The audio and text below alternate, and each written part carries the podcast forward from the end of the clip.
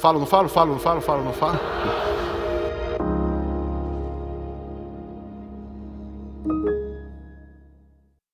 Eu sempre tive o privilégio, desde que comecei na igreja evangélica, tive o privilégio de ter pastores nas igrejas que eu passei e sempre bons pregadores, bons pregadores que me desafiaram e me deram o gosto, né, e o prazer de pregar a palavra de Deus. E não é diferente o Pio, né? Sempre desde que entramos na aba pela primeira vez, é, queremos estar aí. Quando eu comecei como aluno, eu já contei essa história, você vai ouvir de novo. E um dia eu falei, eu gostaria de dar aula lá com esses homens, né? E hoje estamos aqui. Por isso eu quero dizer a você, aluno, né? É maravilhoso sentar aí e ouvir, como eu estava aqui sentado ouvindo coisas maravilhosas aqui. Mas eu quero dizer algo para você. Assim como Deus disse para Saulo, né, no hebraico, e para Paulo no grego. Não é verdade?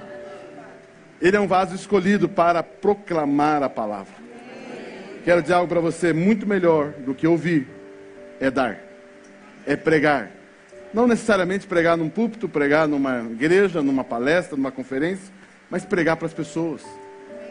Compartilhar a palavra, compartilhar os ensinos que você tem recebido. Melhor forma de você assimilar o que você acabou de receber e tem recebido é compartilhe, ministre, fale de vida, você vai ser extremamente abençoado. Amém? E também as pessoas que ouvirem você.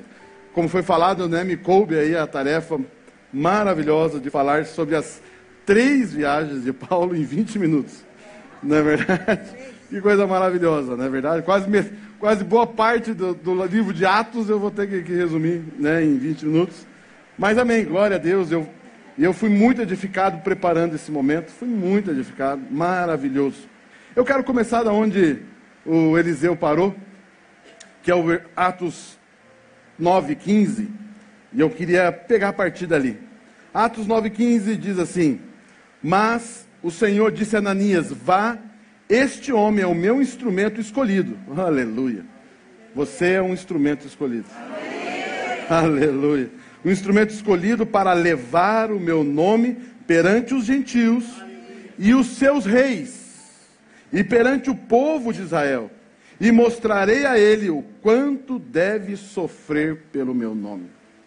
Amados, aqui nós vemos já no início do, da conversão de, de Saulo, de Paulo, nós vemos aqui já Deus mostrando para ele o propósito. Fiquei feliz quando me deram essa tarefa de falar sobre as viagens de Paulo, porque eu amo falar de propósito. Os alunos aqui sabem, né? Eu amo falar de chamado, de propósito, eu amo isso, gosto muito de falar sobre esse tema. E aqui então Saulo já começa no ministério dele, né, começa na conversão dele, Deus falando o que ele queria dele.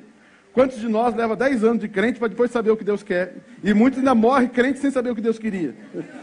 né? E ali Saulo já, Paulo já se converte dizendo: Olha, eu não somente estou dizendo para você o que você vai fazer, o que eu quero que você faça, mas também que vai ter um apertinho aí, vai ser, né? Que não é tão fácil, não é tão simples. Você vai ter uma experiência ali. Sofrer ali não é sofrer no sentido de problema, dificuldades. Sofrer ali é você vai ter uma experiência com o meu reino. Você vai ter uma experiência com o que eu penso, com o que eu sinto, com o que eu faço. Você vai ter a, a, a sua experiência. Aquilo que Jesus teve de experiência ao pregar o Evangelho, e a, também, inclusive, a sofrer na cruz e toda essa situação, ao, também a experiência de curar um enfermo, levantar um paralítico, de, né, de dar visão a um cego. Essa experiência você vai ter. E eu quero profetizar isso na sua vida. Que essa experiência que nós hoje aqui, professores, estamos tendo, eu espero e desejo e profetizo que você tenha na sua vida. Que você seja, que você experimente isso, esse privilégio na sua vida. Não somente esse, mas vários ali. Mas ali, amados, quando a gente vai. Deixa eu entrar aqui na, nas viagens. Quando a gente vê então Deus falando, Jesus falando para Paulo, Paulo, eu quero que você faça isso. E aí Paulo, quando ele então começa a sua vida, vai ali junto com Barnabé, começa a caminhar, e ele começa então a ser ensinado na igreja. E ele então começa a caminhar com esses homens, é ensinado, né? Ali aos pés desses homens, aprendendo, como você e eu estamos aí na, na escola, na igreja, na Fateme. E ali então, até que chega um dia, Atos capítulo 13, versículo 1. Atos capítulo 13, versículo 1 diz assim: Na igreja de Antioquia havia profetas e mestres Barnabé, Simeão, chamado Níger, Lúcio de Cirene, Manaém, que fora criado com Herodes, o tetrarca, e Saulo. Enquanto adoravam o Senhor, louvavam o Senhor, serviam ao Senhor, estavam lá na IBI, no grupo de serviço, estavam lá trabalhando, né, servindo a Deus ali na igreja, envolvidos, jejuavam, disse o Espírito Santo, aleluia. Disse o Espírito Santo, disse o Espírito Santo, não fala através de quem, não fala através de palavra de ninguém, disse o Espírito Santo. Porque quando alguém profetiza, não importa quem falou, importa o que o Espírito Santo falou. Não é verdade? Disse o Espírito Santo: Separa, separem-me Barnabé e Saulo para a obra que os tenho chamado. Separe-me, separe para mim. Separe para mim esses dois homens, porque eu estou escolhendo os dois para usá-los. Ah, que coisa tremenda.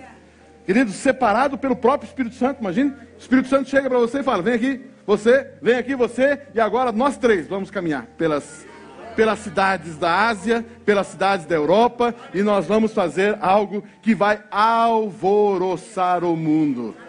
Uh, eu quero declarar isso sobre a sua vida. O Espírito Santo está aqui pegando você, você lá, lá no, no áudio, no vídeo, ele está pegando você pela mão, separando você porque Ele quer alvoroçar sua cidade, Ele quer alvoroçar sua empresa, Ele quer alvoroçar seus parentes, Ele quer, o Espírito Santo Ele quer e pode e vai fazer isso.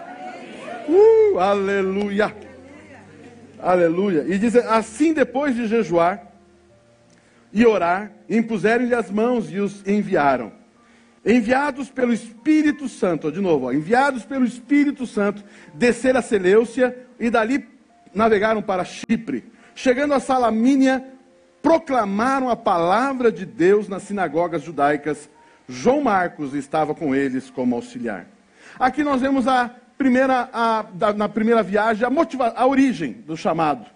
Né? Ali então, o Espírito Santo separando Paulo e Barnabé e dizendo para eles: Eu quero que vocês então vá para os gentios. E ele começa então as viagens, ele, como primeiro é, ponto, primeira estratégia, vai nas sinagogas e começa a pregar a, a palavra.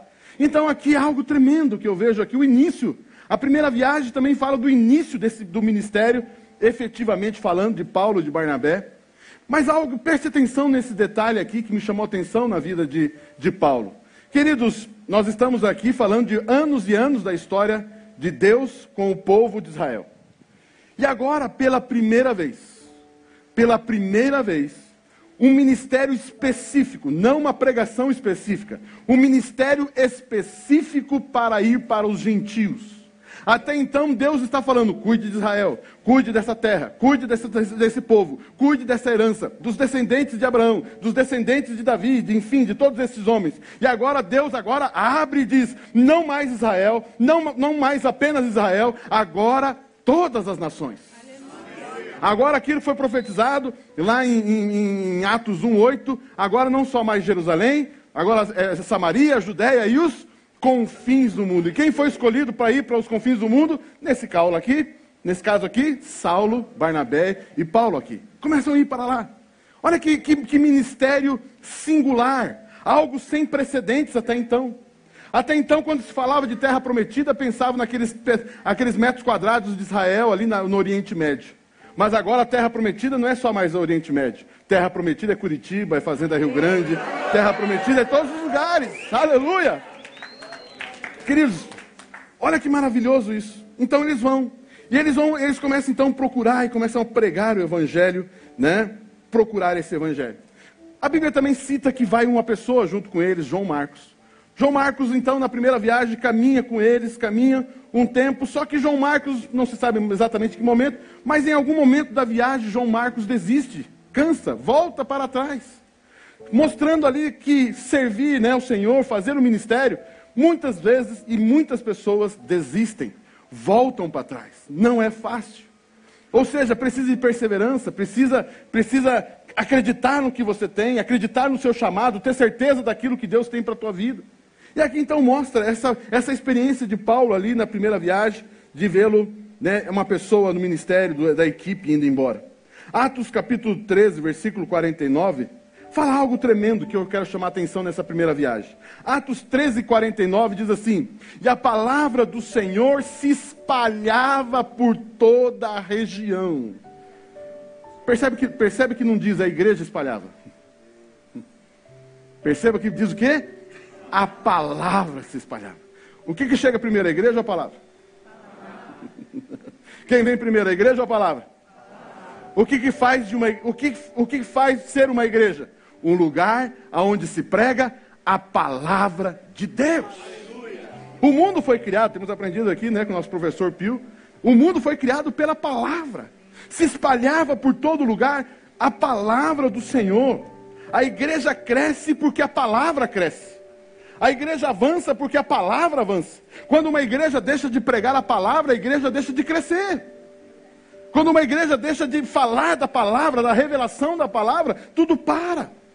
Amados, aqui, só que quando a, nessa primeira viagem nós vamos ver é, um avanço missionário, nós vamos ver o despertamento de inveja, questionamento, constrangimentos, perseguições, e eles começam a ter uma série de dificuldades. Mas a Bíblia, mas a Bíblia diz assim em Atos 14, versículo 3. Paulo e Barnabé passaram bastante tempo ali, falando coro, é, corajosamente do Senhor, que confirmava a mensagem da sua graça, realizando o que? Sinais e maravilhas pelas mãos deles. Amados, a palavra de Deus avança, a palavra de Deus se espalha, e quando a palavra de Deus vai, vem algo atrás, vem algo atrás da palavra de Deus, vem sinais, vem maravilhas, vem poder de Deus. Para quê? Para confirmar que a palavra é de Deus. Aleluia. Meu Deus, coisa tremenda. Começa então a vir os sinais, os prodígios, as maravilhas. Chega um ponto que, nessa primeira viagem também, chega um ponto que eles fazem um milagre tão grande, que Atos capítulo 14, versículo 12, diz assim: A Barnabé chamavam Zeus e a Paulo Hermes, porque era ele quem trazia a eu gosto disso. Amado, era tão evidente que Paulo pregava, é tão evidente que Paulo amava a Bíblia, era tão evidente que Paulo pregava, que acharam, qual é o nome desse cara? Qual que é o deus grego aí, é, romano, que, que fala? É, é, é, deve ser esse cara. A marca da palavra de Deus na vida de alguém. Eu amo, né, a vida de novo aqui honrando o Pio, né? É um homem que ama a palavra de Deus. Querido Fatêmia, maravilhoso. Ord, palavra. Queridos, que a sua vida seja marcada por uma pessoa que tem a palavra de Deus na sua boca. Tem a palavra de Deus na sua boca. Não sei o seu ministério, a igreja que você frequenta, o ministério que você está, mas que a marca do seu ministério seja a palavra de Deus. Aleluia. Amado, a segunda viagem, algo interessante acontece. Eu vou entrar aqui rapidamente na segunda viagem. A mensagem da graça. Atos capítulo 15, versículo 1. Atos 15, versículo 1. Alguns homens desceram da Judéia para Antioquia e passaram a ensinar aos, aos irmãos: se vocês não forem circuncidados conforme o costume ensinado por Moisés, não poderão ser salvos. Aqui então chega judeus convertidos a Jesus, que criam em Jesus e começam a dizer: ei, ei, não basta apenas ser convertido a Jesus, vocês precisam agora ter os rituais, a lei de Moisés. Começa a infiltrar dentro da igreja, na igreja né, que, que Paulo e Barnabé e a turma está evangelizando, começa a entrar, não tem que ter as leis de Moisés. Versículo 2: Isso levou Paulo e Barnabé a uma grande contenda. Começou a contenda. Dura até hoje, né? Dura até hoje a contenda. Começou uma grande contenda e discussão com eles. E assim Paulo e Barnabé foram designados juntamente com os outros, para irem a Jerusalém, tratar dessa questão com os apóstolos e com os presbíteros. Quando term... versículo 13, versículo 13, quando terminaram de falar, Tiago tomou a palavra e disse: Irmãos, ouça-me. Portanto, julgo que não devemos pôr dificuldades aos gentios. 19, 19. Portanto, julgo que não devemos pôr dificuldades aos gentios que estão se convertendo a Deus. Versículo 22. Então os apóstolos e os presbíteros com toda a igreja os irmãos apóstolos e presbíteros aos cristãos gentios que estão é, em Antioquia, na Síria, na, na Cilícia, saudações. Pareceu bem ao Espírito Santo e a nós não impor a vocês nada além das seguintes exigências. Amados, aqui então começa então uma situação onde a lei e a graça começam a surgir. A discussão de um grupo de cristãos, de judeus cristãos, que começam a dizer que tem, tem lei, e Paulo então e, e Barnabé começam a dizer: não, não façam isso. E eles vão para Jerusalém, e ali então eles dizem: ei, ei, então vamos fazer o seguinte: agora vamos fazer a segunda viagem. Agora vocês vão para de volta para os gentios e vão dizer para eles o seguinte: que não é mais para fazer isso, basta você crer em Jesus Cristo, a salvação é pela fé. Aqui eu imagino, não posso garantir isso, talvez o Pio me ajude aqui, né? Não posso garantir isso, mas eu acredito que essas discussões levaram Paulo a pesquisar a palavra, a buscar em Deus e aí ter agora essas discussões sobre lei e graça, e de repente essas literaturas, esse entendimento sobre a graça de Deus, e Paulo então começa a escrever, e Paulo então começa a ter esse especialista no assunto aí sobre a graça de Deus. E aí então a segunda viagem se começa desta forma. Começa desta forma, aonde não é, é, não é mais agora os judeus, o judaísmo que crê em Jesus. Não, é algo totalmente novo. Não é um judaísmo que crê em Jesus. Agora, eis que faço coisa nova, que é agora crer em Jesus Cristo. E aí então, na segunda viagem, vai surgir os colaboradores. Na segunda viagem surgem aí os colaboradores. E eu gosto muito desse, desse momento é, Atos capítulo 16, versículo 1. Diz assim, Atos 16, versículo 1. Chegou a Derbe e depois, e depois a Listra, aonde havia um discípulo chamado Timóteo. Sua mãe era judia, convertida, e o seu pai era grego. Hum. E os irmãos de Listra e Icônio davam bom testemunho de, dele. Paulo, querendo levá-lo na viagem, circuncidou por causa dos judeus e tal, e tal, e tal. Aqui então começa a surgir agora pessoas como Timóteo, que vem a ser depois um grande, né, um, gran, um grande filho na fé, um grande filho no ministério do apóstolo Paulo. Ou seja, Deus agora começa então, começa a surgir lideranças aqui, junto na segunda viagem, que é a, a Paulo, por exemplo, e tantos outros. Outro aspecto que eu quero chamar atenção, que chama muita atenção na segunda viagem, Atos capítulo 16, versículo 6. Atos 16, versículo 6, olha que interessante. Paulo e seus companheiros viajaram é, para a Frígia e a Galácia, tendo sido, impedido, é, tendo sido impedidos pelo Espírito Santo de pregar a palavra a, na província da Ásia. Versículo 7 diz: Mas o Espírito, Santo, o Espírito de Jesus os impediu. E depois, em outro texto, diz uma visão dizendo: Passa a Macedônia, mostrando que essas viagens eram feitas sempre pela mão do Espírito Santo, pela direção de Deus, dizendo: Não vá por aqui, vá por aqui. Então, aqui nós vemos essa marca muito interessante.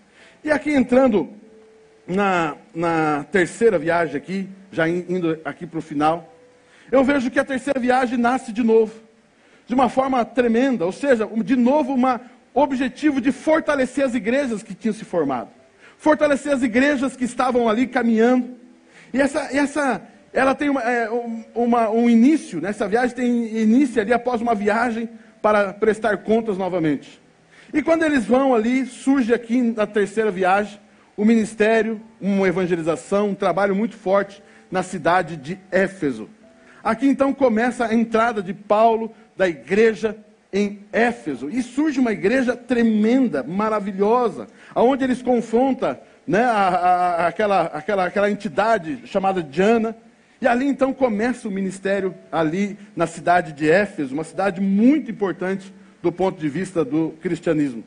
Mas o que eu queria chamar atenção nessa terceira viagem, que me chama muito atenção, é que a forma como Paulo se transforma, Paulo começa a surgir o ministério de Paulo de uma forma muito interessante, aonde ele diz que Paulo cresce. A palavra de Paulo era muito forte, os milagres na vida de Paulo se tornam muito, muito, muito forte. Eu queria encerrar aqui, citando aqui a última oração de Paulo, que ele diz assim: que ele fala assim: Vós bem sabeis do modo como eu estive entre vocês, servindo ao Senhor com toda humildade, com lágrimas e provações, pelas quais, pelas ciladas dos judeus me sobrevieram. Como não me esquivei de vos anunciar coisa alguma que seja útil, ensinando-vos publicamente de casa em casa. Agora, eis que eu Constrangido meu espírito, vou para Jerusalém saber, sem saber o que vai me acontecer ali. Aqui em Paulo começa a se despedir da, da, dessas três viagens, dizendo o seguinte: Ei, está acabando o meu tempo, está acabando meu, meu, aqui, esse, esse momento do meu ministério, que são as viagens. E eu estou indo para, para um novo momento na minha vida. E Paulo aqui termina com essa oração dizendo: Eu cuidei da igreja, eu protegi a igreja, e agora eu estou indo para um novo momento. Paulo, então, com essas três viagens, a Bíblia diz que ele evangelizou toda a Ásia. Toda a Ásia ouviu a palavra de Deus.